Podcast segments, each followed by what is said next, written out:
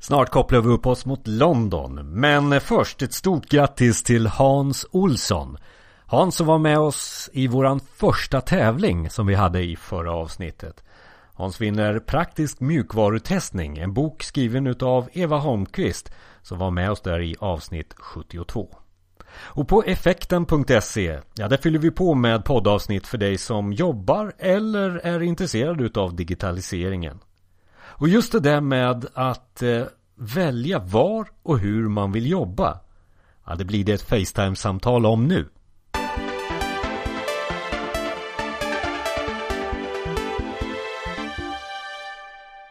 Effekten är nyfiken på vad som händer utanför Sverige och Sveriges digitalisering och eh, jag var i London för eh, några veckor sedan och träffade en Londonsvenska Välkommen till podden Mina Hesar. Tack snälla. Vem är Mina och vad är, vad är din bakgrund? Um, ja, jag är utbildad kaospilot. Det är en skola som ligger i Århus. Där lär man sig design thinking, ledarskap och business.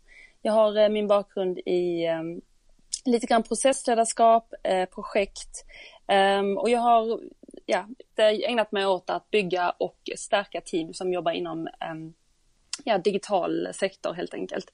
Um, just nu jobbar jag uh, som projektledare på ett litet mjukvarubolag i London. Så, så, så Sverige var inte tillräckligt?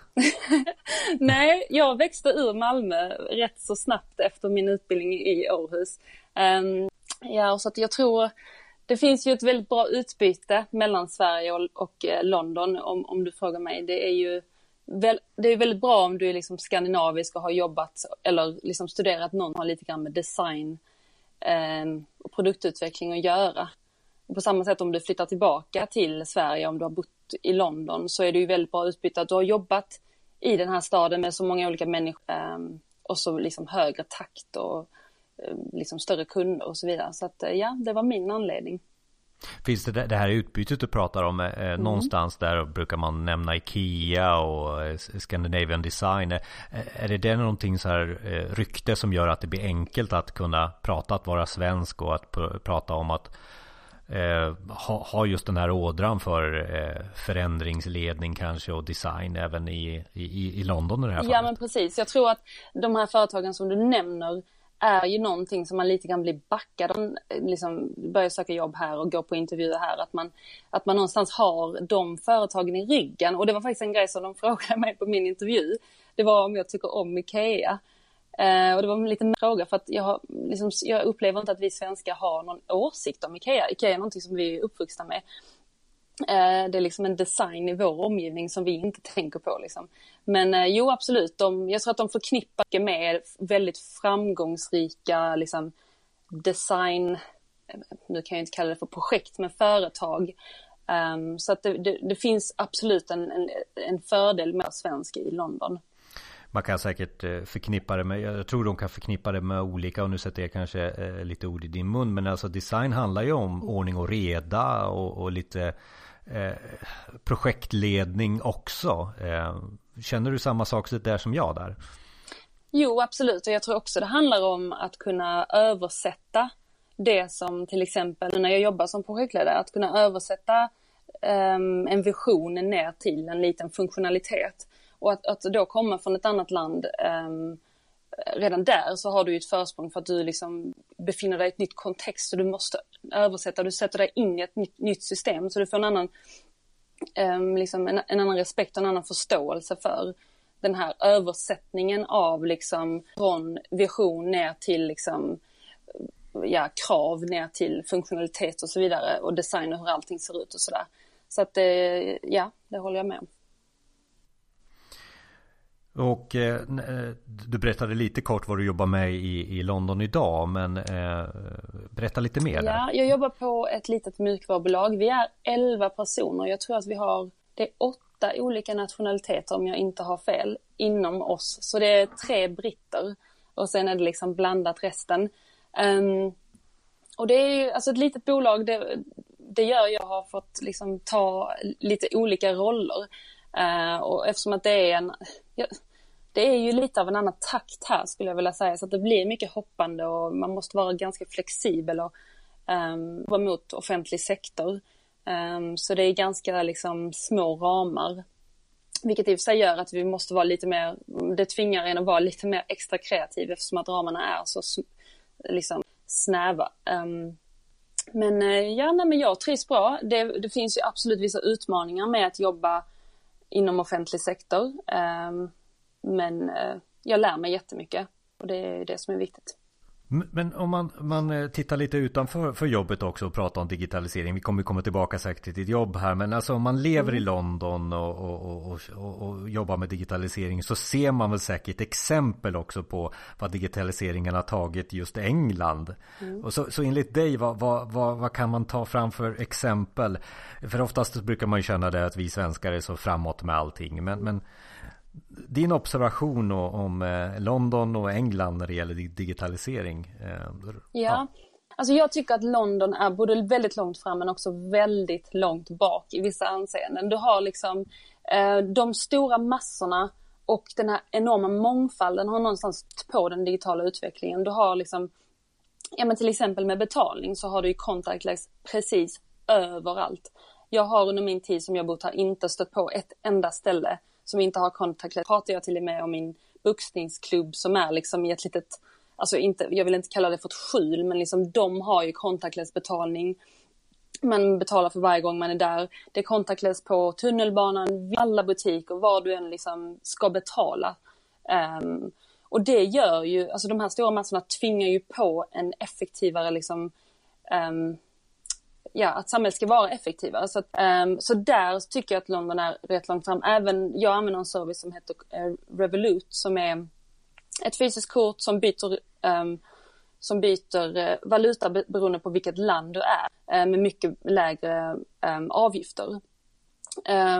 men samtidigt så har du ju till exempel att jag på jobbet uh, använder, alltså jag använder ju en riktig telefon när jag pratar med mina kunder. Um, jag liksom höll i en telefon för första gången på flera år när jag började jobba här och jag har loggat in på Skype för första gången på ja, men ett par år i alla fall. Så att du har ju både ena och det andra för att det, trots allt så är detta, man känner ju ibland att det är ett väldigt konservativt land. Du har ju hela liksom London och Englands historia gör ju att det är efter men ändå fram på något märkligt sätt. Och när vi träffades förra gången så pratade du just om just de här traditionella sakerna som till exempel black cabs. Ja. Eh, där man kanske inte lik, var lika framåt med digitaliseringen om man skulle jämföra black cabs med eh, med Uber. Ja, precis. Alltså Uber kom ju till London 2012. Eh, Black Cab implementerade kortbetalning för ett år sedan i London. Um, så att digitaliseringen av Black Caps har ju inte gått så jättefort. Jag tror det handlar lite grann om att Black Caps är en så pass kulturell symbol för det här landet. Men när vi pratar om symboler så misstänker jag, det här är ingenting som jag vet eh, liksom as a fact, men det har inte gått lika fort. Och jag menar, tittar man på den här jämförelsen, jag menar 2012 versus 2017, liksom skrämmande lång tid efter som blackcaps. Så det, det finns en motsvarande app för Black Caps du kan beställa. Det är dyrare men och du kan även välja att betala inne i, alltså när du har åkt istället för via appen med kontanter. Så det är liksom lite sådär haltande eh, med vissa, ja, vissa servicer som, ja, som, som man liksom blir lite så chockad. Men, men, men, men, samtidigt så finns det just de här traditionella att, eh, att de är lite efter mm. och, och men så finns det väldigt mycket en, en kultur utav startups kan jag tänka mig och att man blir utsatt för, för digitaliseringen just där. Du nämnde det här kortet mm. nyligen. Eh, det skulle jag väl definiera som ett startup även om jag inte vet. Men, men alltså att det finns eh, sådana också. Så det är både högt och lågt eh, runt omkring dig när det gäller digitaliseringen och, och London. Ja, alltså det är väl lite det som är Londons liksom, domain expertise. Att då, hela den här ekonomiska krisen så var det ju många som jobbade inom finans då som liksom förlorade jobbet och de behövde göra någonting. Um, och det är ju lite därför som jag tror det trycktes lite på det här ehm, med att ja, starta eget för att man hade helt enkelt inte ett jobb att gå till dagen efter eftersom att krisen kom.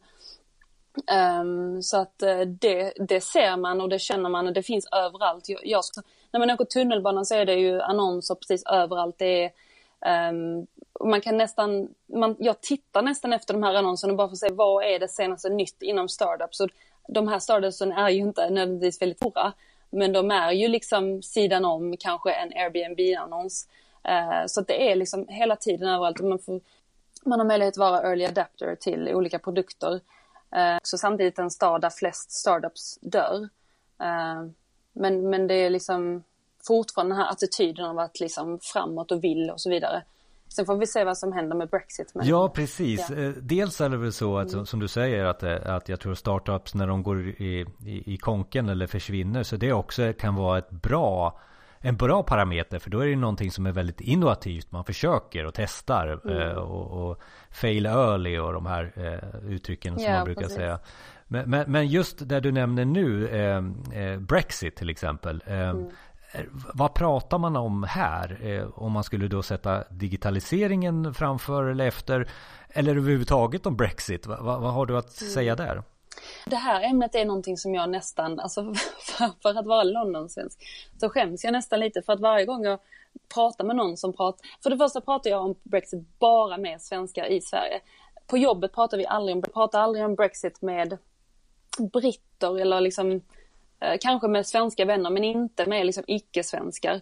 Det, det, är ingenting som på något sätt nämns så jag tror att eh, själva liksom röst, alltså röstprocessen var väldigt enkel. Men det som har kommit efteråt, hela den här processen av att liksom gå ur Europa, eller Europeiska unionen, den är så pass komplex så jag, alltså det ja nej vi pratar inte om det och jag vet inte riktigt vad som kommer hända. Um, förutom att jag tror att när det börjar närma sig kommer de stora bolagen börja pusha på om de inte redan gör det.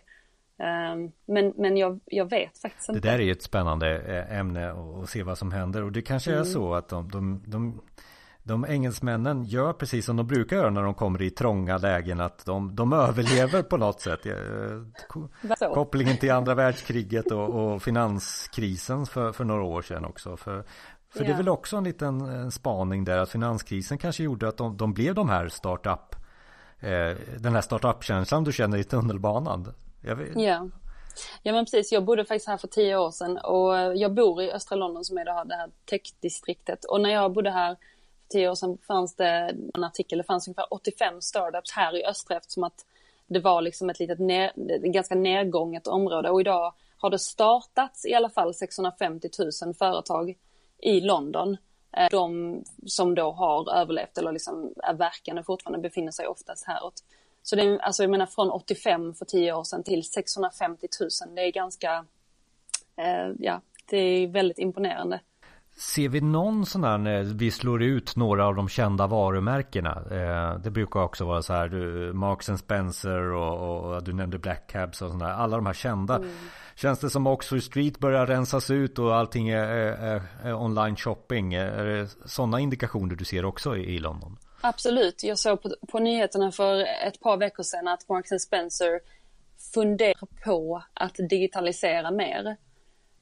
Um, och det är ju, alltså det är återigen, Marks Spencer är lite grann av en, en, kanske inte en kulturell symbol, men de är väldigt symboliska för Um, och att höra dem säga det samtidigt som du har de här stora bolagen som uh, nu är, är i och för sig ASOS som är ganska stort och globalt, de finns i, i UK men uh, till exempel de med Uber och Blackcab, så att liksom Uber har funnits här sedan 2012 och de har ju ja alltså Black Cabs är ju inte har ju ingen chans på samma sätt rent prismässigt. Så att jo absolut tror jag att det händer. Eh, men sen har jag svårt att tänka mig, alltså jag vet inte riktigt hur liksom counter eh, det finns, jag tror säkert att företag gör det på samma sätt mot Sverige och andra länder eh, härifrån också. Eh, men visst sker det. Och, och det här med att staten kanske också går in och, och jobbar med digitaliseringen. Hälsovård, hur är det med, är det enkelt med, med vårdkontakt och sånt där? Man, här i Sverige pratar man om en inloggning och det är eh, bank-id för att få tillgång till dina journaler och liknande. Är det, är det någonting som, som staten mm. har kommit vidare med där i, i, i London eller England rättare sagt? Um, både och. Jag vet att NHS då som är liksom det här hälsoorganet i England har ju börjat med AI. Um, ehm, vet inte riktigt, det lanserades för något år sedan. Jag in, har inte så bra koll på hur det är. Samtidigt så är det lite mer segmenterat och har ju liksom dina lokala MPs eller dina lokala läkare och då är det ju inte lika kanske, jag, alltså jag har faktiskt lyckligtvis inte behövt söka vård men um, jag vet att jag sökte få kontakt med en lokalläkare och då var det liksom en hemsida, det var lite oklart, man var tvungen att gå dit och det resulterade i att jag faktiskt inte registrerade mig.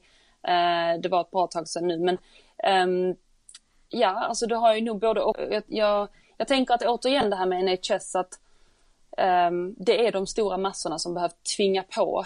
Det är ju stort tryck på NHS och jag tror att AI då de har ju ställt sig frågan, de har inte ställt sig frågan hur ska alltså AI rädda NHS utan det är väl snarare hur ska AI, liksom hur ska NHS ta hjälp av AI?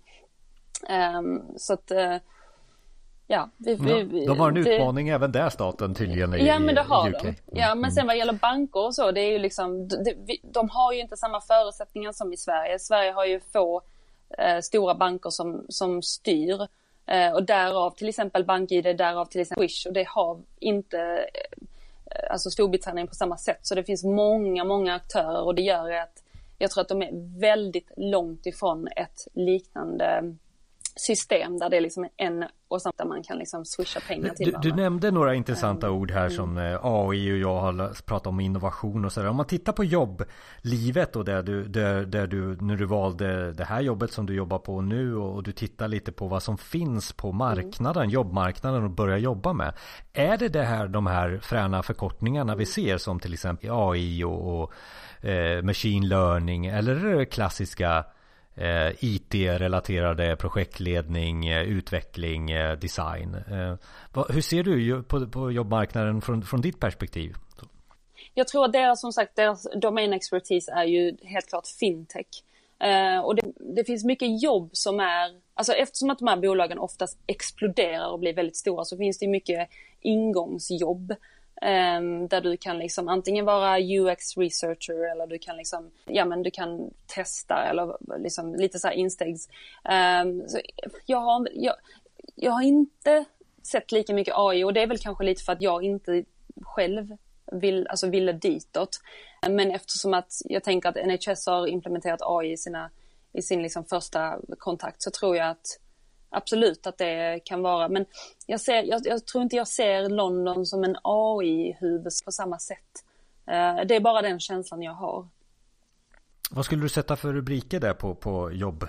IT-jobben om om zoomar bara in sådär eller digitalisering? Så, uh, det jag vet är ju att om, om man vill ge sig in i tech så är, kan London vara en bra plats. Som, att, som jag sa tidigare att bolagen växer snabbt och det öppnar upp för roller som in, där man inte nödvändigtvis behöver vara liksom, systemvetare eller utvecklare eller eh, ingenjör eller alltså någon, du behöver inte vara backad av en, din utbildning på samma sätt. Uh, mm. Om jag nu skulle vilja börja jobba eh, med digitaliseringen i England Du har redan touchat lite vad, hur jag ska tänka och vad jag behöver mm. göra Men är det något mer så här jag behöver tänka på för att, för att lyckas eller tips från coachen? Mm. Ja, nej men det är väl nog lite för, alltså att koppla tillbaka till det som vi nämnde i början att, att eh, nu är det kanske lite lättare sagt än gjort, men kanske då eh, ansluta eller få ett jobb på de här lite större, mer kända bolagen där man liksom kan då sätta på sitt CV att jag har varit i, i de här miljöerna, jag har jobbat inom design eller jag har um, där du liksom har en större aktör som backar dig på ditt CV som då gärna får vara lite symboliskt för Skandinavien. Ehm, det tror jag är ett väldigt bra sätt in och det, ehm, det som sagt det är ju väldigt efter här. Ehm, så mitt tips är nog ta eh, att det kanske blir lite svårare innan det blir lättare att först då, liksom, tänka lite på vad är första steget i Sverige och sen då steg två London och liksom ha det på sitt CV. Och sen när man börjar jobba i London, hur, hur är, hur, vad bör man tänka på? Är det någon omställning kulturmässigt eh, liknande? Sådär, så man kan verkligen visualisera när jag är på det här bra jobbet. Mycket, mycket stor omställning skulle jag vilja säga. Alltså som då, alltså man känner sig lite så här petig som svensk. Allting, jag tror att jag märker att jag jobbar på ett brittiskt bolag när jag går in i vårt kök. För mycket av liksom vad man, hur man förhåller sig till, alltså dels så kan vi äta lunch mellan liksom 11 och 3 eftermiddagen. Eh, man jobbar inte, alltså det är väldigt sällan man, man går hem fem. Alltså det är ingen som frågar dig, men vad håller du på med om du sitter kvar till åtta? Eh, och, och, men, men samtidigt så är det helt okej okay, lite jobb och, och nöje genom att ja, men man går till puben tillsammans och sådär. Um, men, men längre arbetstimmar, um, inte så liksom strukt, alltså inte så strukturerat som vi har det i Sverige, där man liksom går på lunch samma tid och sådär. Och, och sånt där måste man lite grann bara acceptera. Jag blev väldigt irriterad i början att så här, men hur kan vi liksom äta lunch klockan tre? Det är ju van, alltså liksom, men, men, men lite mer, eh, men sam, på samma sätt så har man kanske lite större frihet. Jag menar, eh, jag flög in en morgon och var tre timmar sen för att mitt flyg var sent och det var liksom ingen som, det var bara så här, ja men nu, alltså det är liksom lite frihet med, med kanske ansvar och slappt men ändå liksom lite strikt för att det är så här snabbare pace och så vidare. Så att, det är någon lite konstig blandning där. Men visst är det en ordning och den måste man liksom bara, bara gilla helt enkelt. Är det något mer så här på, på, på slutet som du vill eh, hävda att det, oh, det här eh, kommer bara Det här är bra i London när det gäller digitaliseringen och det här känns som bra miljöer att jobba i och det är därför du ska vara här. Mm. Jo men en sak som jag tycker är väldigt, väldigt bra det är att om, om du då liksom vill eh, utsättas lite för liksom hur det kan vara att jobba med olika kulturer, eh, olika sorters människor, olika viljor, så tror jag att London är en väldigt bra plats. För att här, som jag sa, jag är på ett bolag med 11 personer, vi har åtta olika nationaliteter. Och de här människorna är ju inte bara olika i, liksom, eh, i sin liksom, kultur, men de är olika de har ju olika åsikter vad gäller produktutveckling och de har olika vinklar. Det gör ju att saker och ting går mycket snabbare. Um, så att mångfalden här är ju verkligen, verkligen helt magisk. Och um, ja, den ska man verkligen nyttja och där tycker jag, och där tycker jag tyvärr att vi är väldigt långt efter i Sverige. För det är inte så att vi har brist på mångfald, men vi är ju sämre med validering och liksom integrering på samma sätt. Um, sen tycker jag samtidigt att vi behöver inte alltid bli som alla andra. Jag tycker liksom att ska vi lära oss någonting från London? Jag tycker väl snarare att det finns vissa anledningar till varför London är framgångsrikt och det är ju för den här alltså påverkan av vilken miljö London har och liksom historia och så vidare. Man behöver, alltså vi har ju olika domain expertise och i Sverige så kan man ju satsa på sin domain expertise som gör att Sverige blir bra på det de kan. Vi har inte samma his, his, alltså historiska förutsättningar och, och liksom miljö, vad ska man säga, förknippade förutsättningar så lite grann titta på varandra men man, liksom inte, vi behöver inte bli nästa Silicon Valley för att de är det och vi är som vi är. Liksom. Um, lite, lite contradicting kanske, först mångfald och sen att man inte ska bli som varandra. Men um, ja, så det, det är nog mitt, uh, mitt tips. Och min inblick som jag har fått här i vårt samtal är att digitaliseringen eftersom man är så stora så finns det både, både de som är framåt och, och tillbaka och det kommer slås ut några. Jag känner också att vi pratar väldigt mycket om eh, eh startups och, och, och, fail early och kanske då innovation i, i det här. Mm. Och sen att man fortfarande är lite traditionella och lite förutfattade eh, tråkiga om man får kalla engelsmän där ibland. ja. eh, men, men, samtidigt här på, på, som du säger på slutet så finns det ett mångfald som är väldigt lockande mm, och intressant. Absolut, absolut. Det, det är liksom min, jag njuter verkligen av att liksom vara i de här miljöerna och kunna identifiera mig också med andra sorters människor och, eh, och liksom, ja, bidra med min, mitt perspektiv då. Så det, det är absolut en väldigt stor fördel för den här staden. Mina, tack så mycket för inblicken får jag kalla det då. Eh, det här mm. får man söka vidare på. Vi kommer lägga ut på effekten.se dina kontaktuppgifter och så, så finns det en del eh, bra grupper man kan vara med i om man vill eh, gå med i, i, i Londonsvenskarna till exempel på, på Facebook finns det en grupp. Vi kommer lägga ut det.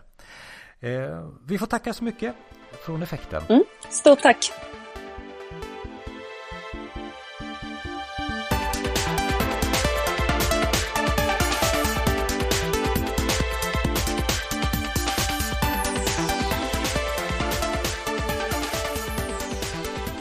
Tack för att du lyssnar på effekten och vi uppskattar verkligen att du lyssnar. Lägg också in prenumeration utav podden på iTunes eller på effekten.se eller där du hittar poddar. Det skulle betyda oerhört mycket för oss. Vi gör då bättre produktioner och vet precis vilka ämnen vi ska ta upp för att inspirera dig vidare i digitaliseringen.